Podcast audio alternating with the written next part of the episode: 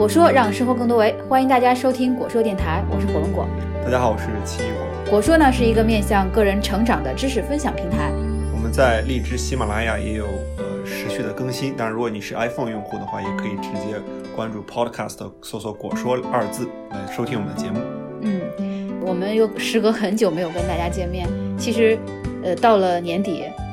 我们例行会有一个总结的时间啊。对。然后今年想跟大家分享的一个主题呢，叫做被忽视的精神力量。嗯，因为今年，呃，无论是全世界还是国内发生了很多很多的事情，包括我们自己身上也发生了很多的事情，公司也发生了很多事情。嗯，我们聊了很久，今年有什么主题词能够串联起这些故事啊？然后我们发现，精神的力量还是一个能够有一个隐含的这条线。嗯，对，啊，因为一九年马上就要过去嘛，这个奇果有什么这一年过程中让你非常印象深刻的一些瞬间，就是让你现在还能回想起来的，不妨可以跟大家分享一下。嗯，因为我我自己觉得这可能是年龄段的问题啊，就是我现在可能锻炼啊各种方面也比较少啊，就是可能那种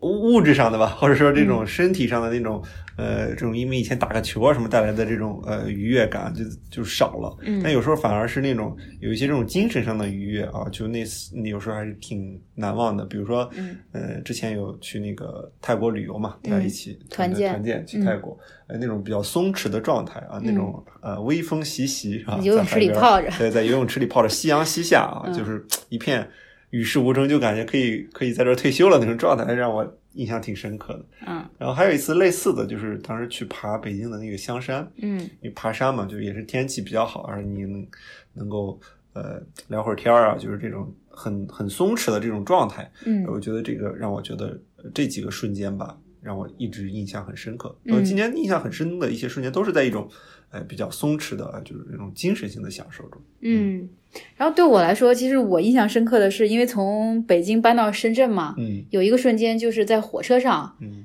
带着一家老老小小，然后一堆行李，然后在火车上就感觉要告别一个城市了，就是挺感慨的，就是一种感受吧。当时那个瞬间还挺呃印象深刻的。然后还有一个就是，可能是某一次见客户，就是见了很长时间，然后聊了很长时间，嗓子都哑了这种状态，当时也是比较印象深刻的。这个为啥会印象深刻呢？就是觉得有一种，哇，我为这件事情付出了足够多的努力，有点这种感觉。嗯，呃，但是就是那只是那么一个节点，就觉得好像找到了一种创业状态的感觉。嗯，嗯，然后再有就是也是类似的，就爬山，然后跟这个同行的朋友一起聊天，是吧？嗯，然后讲一讲最近的一些体会、感受，包括一些遇到的一些问题。通过跟人与人之间的这种互动，然后能够感觉到一些力量。嗯，对，就是似乎让你留下深刻印象的是日常琐事肯定是很少了，就肯定是一些能够打动你的东西。嗯，然后能打动你的往往是一些比较让你能够有一些新的思考呀，或者让你体会到一些什么感情，是吧？包括跟孩子在一起的时候，嗯，可能有时候也会让你突然之间就觉得很温暖。嗯嗯。我可能也是到了一个特定的呃时间节点和这个人生的这种状态下，你可能更在意的是一些这种精神层面的，是吧？嗯，情感上的一些这种交流和这个东西能带来给你的一种体验。嗯，啊，说到这个，我们可以讲一个小新闻啊。嗯，前两天其实呃也发生了很多事儿，比如说有一个北大的一个女生和她的这个男朋友男朋友之间发生了一些事情嘛，然后后来那个女生很不幸自杀了。嗯，其实这个事儿。呃，之前也有，我们上学那会儿也也也经常不会有这么严重，但是这种这个这些问题还是会一直存在嘛。嗯，就是我最近一直在琢磨，包括结合自己的一些呃所见所闻啊感受，我就发现其实精神状态这个东西似乎是哎长期以来被忽视了。嗯，为什么说呢？就是我们看大量的现在这个健身是吧？嗯，就是各种锻炼，身体锻炼，包括我们当时打球啊什么，你会发现这个身体上的这种状况是可以通过主动型的这种锻炼。来过去提高的，你可以获得一个很强健的身体，嗯，但似乎心理上的问题往往会被隐藏得很深，外人也不太容易被发现，对，呃、不太容易发现，你自己可能也不知道，呃、你自己也没有意识到，可能到了非常严重的情况，嗯，可能有的人还好一点，会主动寻求一些呃心理干预或者是心理医生，嗯，但有的可能会走向另一个极端，就像当时北大那个女生发生的那个故事，嗯，所以说就是我在琢磨这个事儿，就你觉得这种心理上的这个建设在你这个创业的过程中和之前有没有不一样啊？嗯、就是是不是更内心更强大了，或者是说有没有什么一些方法能够加强一些自己、嗯、因为肯定会更受挫嘛，在这个过程中、嗯、肯定更受挫是啊，你因为现在就是面临很多不确定性，包括你的目标都不是非常明确的，像以前上学的时候我就要在什么什么时间之内考多少分是吧，对，考多少分或者写出来什么论文然后毕业都有时间步骤要求的、嗯、但现在就是你的目标，比如说你你今年你的目标是什么，然后你怎么把产品做出来，你的客户拓展几个，其实都不是很明确的。在这个情况下就是你没有了很明确的方向感，你就不容易获得一种反馈，然后在这个时候你会经常感觉很迷茫，嗯，然后这个时候可能就会觉得做事儿没有干劲儿啊，或者是不知道前景会怎样啊，会有一种忐忑，嗯，对。但这个过程中，你说怎么去加强？我我其实也没有仔细的去琢磨过这个问题，因为确实精神状态，我觉得这个事儿其实平常我们想的挺少的，大部分时间都在为一些日常的事情，就是。比如说该跟哪个人联系了，或者你的产品在什么阶段了、嗯、怎么再去满足客户的需求、嗯、都是一些事物性上的东西、嗯、对对于你自己的这种感受，比如说哎，我是不是站在了客户的角度去想问题、嗯、或者说他是不是因为用了我们的产品感觉到了很很很开心，或者是说很很流畅，产生了一种愉悦，这都是很高级的这种预期了，就是你你没有时间去琢磨这件事情，就是当当你还是在陷入在一个日常事务的这种处理过程中的时候，你会忽视这些，嗯，甚至你会忽视一些团队成员之间的一个关系，嗯，或者是他们的一个感受，就比如说在这个企业中是不是得到了成长，是不是得到了关爱，嗯，或者是哎我们的这种沟通和交往的方式是不是比较能够促进大家的效率的提高，嗯，让大家有一个自我实现的感觉，嗯。因为像今年我们也跟像一些企业一起联合做了一些什么社区评价报告，他当时就是列的那个呃那个需求层次嘛，底层是安全，往上走什么呃被爱，这个关系归属感，这个自我实现，你这种自我实现的感觉是不是能够在这个团队中得到这个满足，其实都很少关注，我觉得啊、嗯、大家很少关注，就是因为到年终这个时间节点了嘛，我觉得是挺重要的一个问题的。是，其实你刚才说的是一个团队或者公司层面，其实今年，嗯，呃，因为各种发生了这种经济下滑导致裁员啊，各种问题导致可能在个体层面上，嗯、就单个人来说，可能也会面临很多这种呃精神的波动，嗯，因为在很多时候在一个上升期的时候，其实你忽视了这个问题啊，就不太重要，但是一旦遇到一些挫折，其实过程中，可这种精神层面的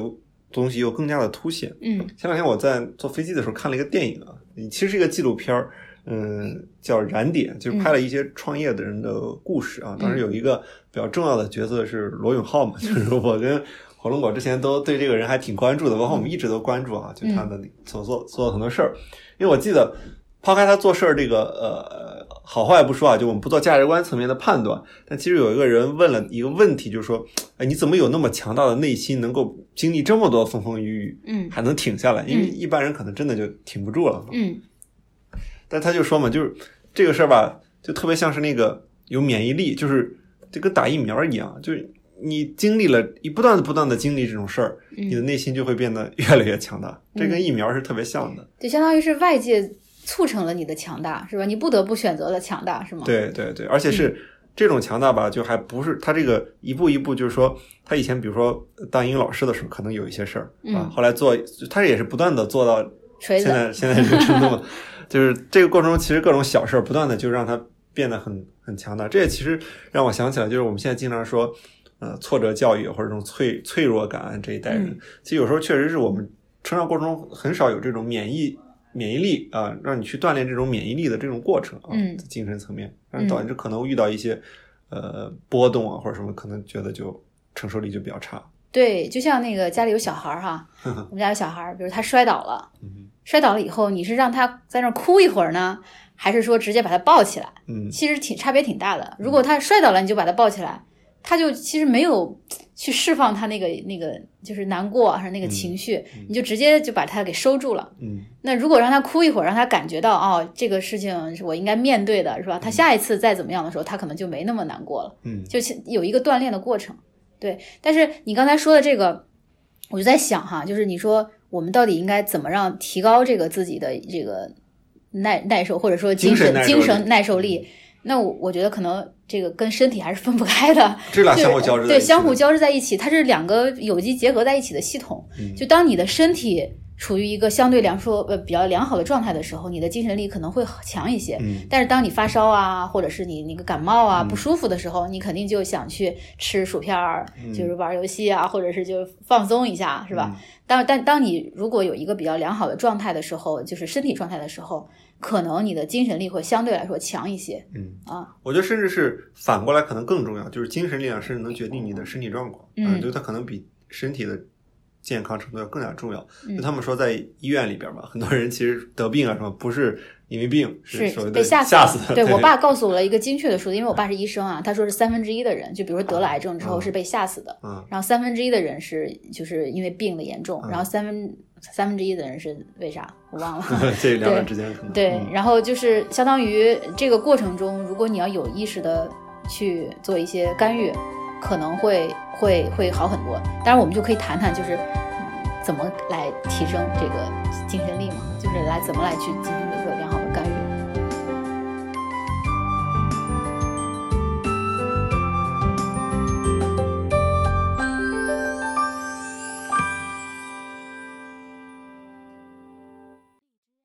我我首先提一点哈、啊，就是说你这个，因为我们人都是处于一些社会关系中的，嗯，你有很多角色，你是家庭中的孩子，或者是这个公司里的一个职位，嗯，然后甚至是在这种感情方面也是一个角色，你不同的角色之间，你会牵扯到跟不同的人的关系，在这种平衡中，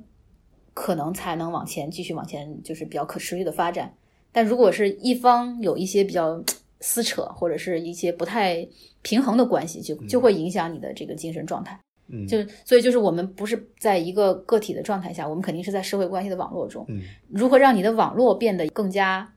平稳，能够保护你，就是相当相当于形成一个稳定的生态系统，能够支撑你往前走，这个是挺重要的。就因为比如说出了一些什么事情，然后有一些家人的支撑，比如说像这个公司的情况，然后。我家人给我一些支持，那可能在我遇到一些问题困难的时候，我也不会感觉到很沮丧，我就会觉得啊、哦，没问题，反正是个小问题是可以应对的。还是说是这种稳定的关系会给你提供一些安全感，是吧？当你面对一些这种不确定性或者这种这种带来的一些精神压力的时候，总是还会有一些安全感的东西在。嗯，不光是安全感，可能还有一些勇气，就是它会支撑你啊、嗯呃，没事，我可以试一试。嗯，对。我自己觉得我这一年会觉得更加极端一点，我觉得你要勇敢的去、嗯、勇于去就是接受一些挫折或者挫败感、嗯、啊，就是说面对它，对，有点像打疫苗那种感觉，因为打疫苗大家都知道，有时候打那个流感疫苗或者有些疫苗、嗯、会有一种轻微的发烧感啊、嗯。疫苗很多的原理其实就是把一些毒性没有那么强的一些这种东西打到你的身体里，让你产生一个对它的抵抗力嘛。嗯，那其实是类似的，应该面对这个事儿的时候，你主动的去。锻炼一下自己的心脏，比如说你假设是做一个销售、嗯、或者做一个什么岗位，你可能在被拒绝，被拒绝，经常会被拒绝，这是常态。嗯，那其实有时候这个还还是挺锻炼人的。对，就别玻璃心、啊、是吧？人家拒绝你，并不是因为你不好，可能是因为很多原因。嗯，对，就是相当于你你被拒绝一次，别觉得这个世界就崩溃了。对对对，这就牵扯另一个事，就是说、嗯、到底你的崩溃点在哪儿？我现在有时候。嗯，因为这一年啊，也是各种各样大大小小的事频发啊，我自己就是老是这样告诉自己啊，嗯、死不了人吧这事儿，那没事儿，就这种感觉放的特低，就是那个你的你你的 backup， 就你的预期会放到特别低啊，这个事儿不会影响我生老病死、嗯、啊，那这个就是小事，嗯，就就这种感觉，其实就是一个管理预期的问题，嗯，很多时候这种精神的挫败感或者这种东西来自于你的欲望和你的这个。这个这个现实之间带来的差别啊，嗯，就是我记得叔本华好像说过一个一一个话，大概就是这个意思，就是人总是在这种欲望得不到满足的痛苦、欲望得到满足的无聊之间摇摆。所以说，就是你一定要可以把自己的预期能够想到特别特别低，嗯，这也是一种一种一种办法，所谓的精神胜利法，对，是阿 Q 方法。但是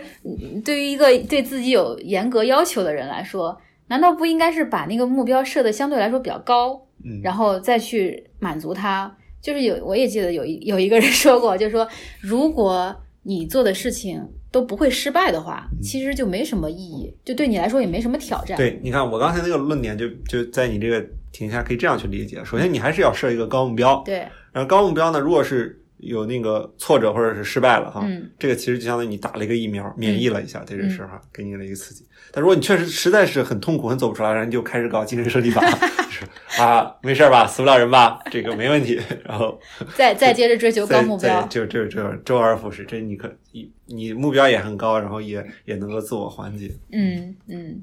嗯，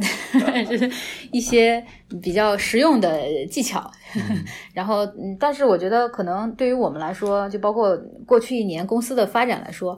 嗯，在这个目标的设置方面，以及这个在这个企业运行对目标的反馈方面，还是存在一些问题的。嗯、就是我们很多时候可能目标放在那儿了，就每年年初都会做计划，但是最后实际效果怎么样，就是做总结的人其实反而反而比较少。就是我们要不要复盘，我们要不要把那个当时的情境再重来一遍，如果是站在一九年年初的节点，我们会怎么设计这个目标，如果再来一遍的话，我们是不是可以做得更好，这个还是挺重要的。当然这个就可能跟精神力啊关联没那么强，但是我就觉得这是可能是二零一九年对我们公司来说的一个一个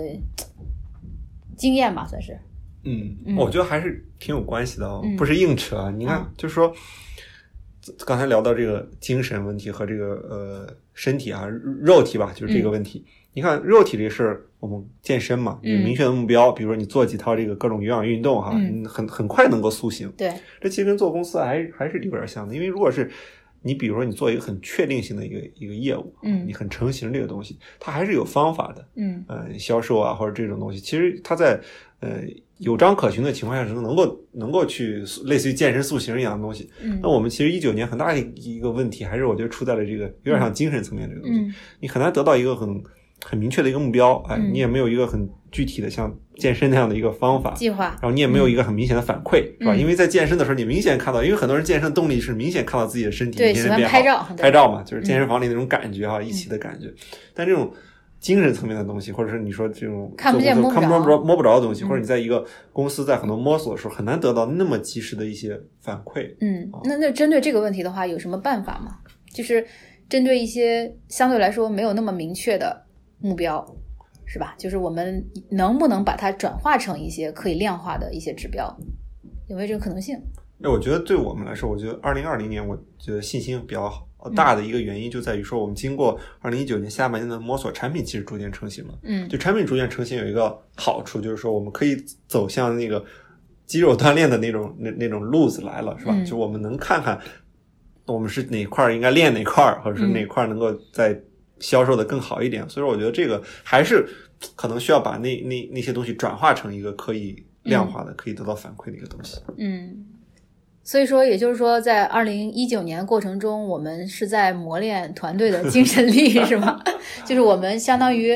呃有意识无意识的吧，反正把团队打磨的还不错，就是包括各个岗位上，我觉得现在咱们的同事吧，嗯、还都比较给力，嗯、就都能够独当一面，嗯、然后在这方面包括对企业的这种认可度和这个贡献度上都还挺挺不错的，我感觉就是反正我我对团队的信心挺足的。然后对于产品呢，就是我们在经过了一九年下半年的加速器，就是那个成月加速器的这个考考察中，从客户的反馈和投资人的反馈来看，也还挺不错的。当然就现在还没有充分验证，因为我们几家客户都在谈，嗯，也有一些到合同阶段，就是这个过程中会有一些不确定性。嗯，所以就是在二零二零年，我觉得一方面是这个实体的那个锻炼肌肉，然后能够销售啊，或者是更多客户的满意度啊等等这个方面。另外一方面我觉得很重要的，我我最看重的还是团队这块，就是团队的这种精神状态，是不是每个人能够有一种成就感在这儿。嗯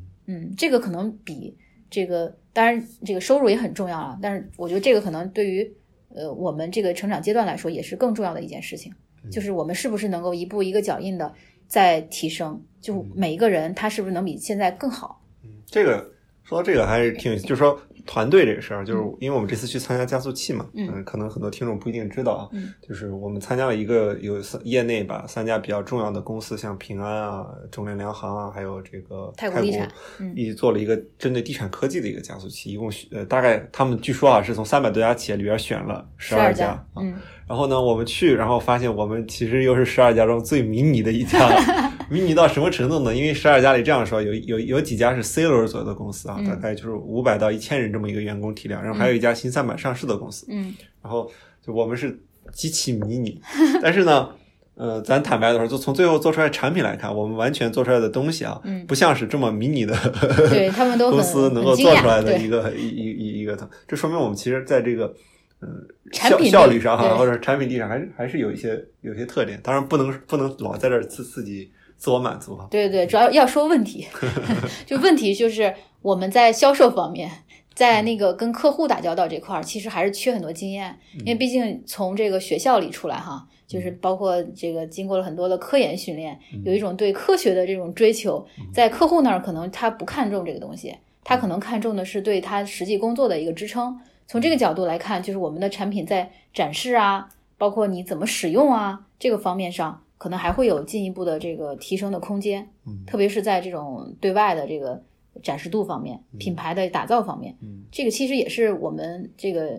相当于公司的一个输出吧，一个价值输出。嗯，反正这个东西其实与今天聊的主题也很像，因为我们就聊精神的问题，因为我们很多时候就特别理性嘛，嗯、我们做东西做产品也好做公司也好就特别特别理性啊、嗯、就是稳扎稳打。嗯，但带来的一个很一个问题就是我们就有时候不太愿意去勇于去面对一些挑战和挫折哈，嗯、就是你觉得这事可能就不成，然后就就就就放弃了，嗯，这这种情况也是挺普遍的，嗯、所以我觉得这个东西在嗯二零二零年，无论是对个人还是对对公司来说，可能都是需要再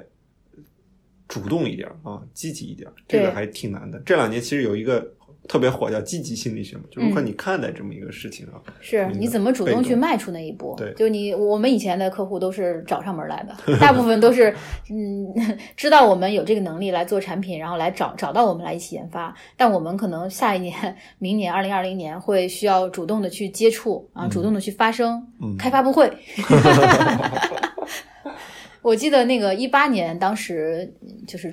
总结的当年的关键词叫踏实，你看就是踏实、哦、挺踏实的。对，二零一九年继续踏实了，但是我觉得可能二零二零年希望关键词能够是主动，对，主动一点，然后包括我们的同事啊，包括我们的这个这个整个企业的状态都能够是一个主动的去接受挑战，然后试错，然后有如果有错的话就赶紧的是吧调整方向，对，要主动加强物质文明建设、精神文明建设，两手抓，对。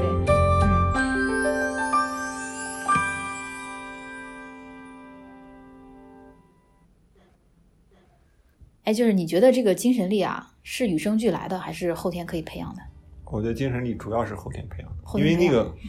就是刚才咱们说了，一个是物质文明，一个是精神文明、嗯。很多时候你的这个体能啊，这些东西可能。基因决定的比较多嘛，就是父母给的、嗯、是吧，就是你的身体状况、嗯、这些东西。但精神力呢，很大程度所谓的这种精神情商啊，就是这种抗挫折能力，都是在你不断的遇到事儿啊，就是经历经历过程中锻炼出来的。嗯，没有经受过所谓的有个话嘛，经常形容演艺圈哈、啊嗯、是吧、嗯、你要经受多大的赞美，就要经受多大的诋毁，大概是这么一个意思哈。对，当然是范爷嘛，就当然同同期的一位女演员，我很喜欢赵薇哈。我我昨天晚上看她八卦看到挺晚，就是就是因为这个，刚才当时为什么看到她的情况啊？好像是说的一个什么演员请就位，最近的一个综艺节目，她去当导师，嗯、就是转型导演嘛。当年她那个《致青春》还挺火的，她导导演系毕业第一个作品就特别火，包括她在投资界啊，是吧？跟马云的关系啊，什么等等，都引起大家的讨论。然后就是我看他的故事呢，就觉得他其实也是经历了大风大浪，就是当年《还珠格格》非常非常的火，嗯、呃，那个收视率好像一直保持着这个历史记录 百分之四十七 还是多少，就是然后他当年才上大二大三，就是大学一举成名，然后结果就各种赞誉就来了。但是因为他当年出席一个什么呃颁奖典礼还是什么迟到了，对，迟到了半小时，就好多媒体就骂他滚出去滚回去，他第一次遇到这种情况，这这是他遇到的一个比较小的事儿。那后来还遇到了就是参加一些那个拍摄杂志照片穿什么日本军旗，以及最近还有一次是又要导演一部电影，聘了一个演员，那个演员是有台独的倾向，就是导致那个电影要重新换人嘛，就是挺挺多这个问题的，包括大家说他什么资本运作呀，怎么怎么样的、嗯嗯、但是他始终自己的状态呢，我感觉还是一个淡定的状态吧，那那没办法，那只能淡定了。嗯、还还在尝试着一些新的方向，比如说他去上学是吧，深造，然后演新的电影。他曾经被誉为票房毒药，但后来还是凭借那个电影《亲爱的》搬回来了，就拿到了什么最佳什么女演员之类的。嗯，就是反正我感觉我挺喜欢他的，就我不知道他们这个娱乐圈的新闻对他的评价到底是怎么来的，但是感觉上、感受上，呃，认为他是一个相对来说还挺强大的，就精神方面还挺强大的人。嗯，对，可能在这个环境下必须得承担这份压力或者这种精神力量。有时候，嗯，赵薇可能有点远了，但有时候我自己就琢磨自己嘛，嗯、就是说做公司也好，你就做很多之前的事情也好，你就脑子里一想，就是说你要想做成这样，可能很多事情是你必须要承担的啊，你愿不愿意承担？嗯、因为很多时候大家去、呃、找一份比较安稳的工作，或者说还是还是还是相对来说、呃、更更稳妥的一种思路嘛。你不需要承担那么多责任，责任对、嗯，就是很多人虽说起来很容易是吧？就是事后诸葛亮特别多，你你应该怎么着怎么着，但是后来你发现，如果是特别是你做公司的话，你知道，其实作为一个亲历者，作为一个当事人的话，其实中间有很多很多的点，可能不是站在一边的人能够了解你们。比如说钱收不回来怎么办？你看到现金流有压力怎么办？是吧？就是你在你在一些情景下会、嗯、会有一些考验。就所以说，就比如说你自己去呃工作的话，你可能从来不会关心这个公司账上还有多少钱，是吧？你也不关心这个，嗯、呃，明明年这个你要这个做哪个方向产品，你可能最关心的就是哎。公司最近这个下午的这个茶点变差了，哎，公司说好的这个这个什么节日补贴变少了，没有了。对对对，可能大家角度不一样，可能考虑的不一样，但是归根结底还是一句话：如果你想做一些事情，你必须要承担一些事情啊。嗯、这个而且要承担这些，大多数是是精神上的压力，而不不是这种肉体上。其实说白了，加个班啊，熬个夜这种，如果没啥，嗯、真的是没啥。是就是，但有时候那种、嗯、对，就是在你愉悦状态下加班和你百般不愿意加班，嗯、这个对你身体的影响是很大的，是吧？就是在你状态不一样的情况下，你你的身体的承受能力也不一样。嗯，就相当于相当于你你天天保持一个很高兴的状态，这个癌症也会离你远远的。对对对，这就是我们觉得，嗯，聊，因为我们之前讨论这一年的这个过程，发现其实整个这一年，嗯。愉悦的事情，开心的事情比之前感觉要少，嗯，啊、嗯所以说这个、这个可能对大家的整个的精神状态会造成一些一些影响。对，嗯、所以嗯，我们可以再聊聊这个二零二零年，就是嗯，希望是一个达到一个什么样的状态吧？就因为我们每年都会定计划嘛，嗯，就是在这种呃个人方面，或者是公司方面，包括这个大的环境方面，嗯、或不能是大的环境，就是微微环境方面，你周围能影响到的环境方面，嗯、你希望能达到一个什么样的状态？我我觉得可以，是不是给身边人多一些的关爱，对，是吧？就是比如说有一些事情，包括父母啊，是吧？家人啊这种联系方面，可以多一点沟通。就是像就有一次我讲个小例子，我爸说那个。我给我爸说了个什么事儿啊？后来我就给他发了一个笑脸，就是那个龇牙的那个状态。嗯，嗯然后我爸说看到那个女儿跟我龇牙，我很开心。然后我就回了一句，我说主要是我老爸培养的好。你看这个是不是？就是我当然是很很很发自肺腑的了哈，嗯、就是但是就感觉好像拉近了一点这种关系。嗯啊，一个是跟亲人的，另外一个还有就是跟没有那么。熟悉的人甚至陌生人之间能不能多一些关爱，嗯、啊，做一些这种包容性，因为最近也还是有很多事情嘛，比如说我不知道你看没看美美团的一个外卖小哥，嗯、然后因为差评啊，然后嗯，就是导致又是一起嗯惨剧。嗯、我觉得其实在一个高速发展的时代，甚至这种大家都变得很焦急，焦急状态下就会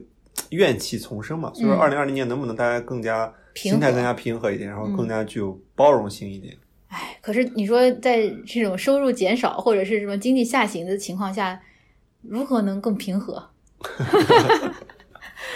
但你看，你刚才提到的你跟你爸的交流，嗯、其实也不太牵扯到任何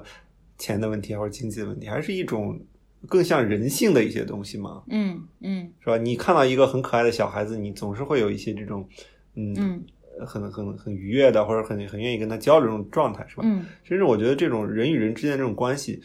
不应该受太多的这种外部环境的一个一个影响，是吧？嗯，还是应该是更更有一些包容性，甚至是从这个客户这个角度，呃，如果是你真正把客户当成朋友，然后你能够设身处地的为他去着想，从他的角度、工作的角度，然后来怎么使用咱们的产品，其实也是反而是能够促进咱们产品对客户的满意度这块的提升。嗯嗯，就其实这也是人与人之间关爱嘛。其实我觉得做生意很多时候做到最后都是做人。是，嗯，就是你怎么你的人做好了，然后大家就会信任你，就会相信你的产品。这其实是中国古代特别高的一个准则。嗯，其实中国古代其实讲究就是所谓的这种道德或者这种规范，是吧？就讲信誉嘛，嗯、就咱们之间就是取信于人，甚至很多时候这个经商啊什么都是要主动让利给顾客，这都是古代的事儿啊。嗯。然后我那次看一个故事，忘了是是不是马未都讲了一个故事，说是。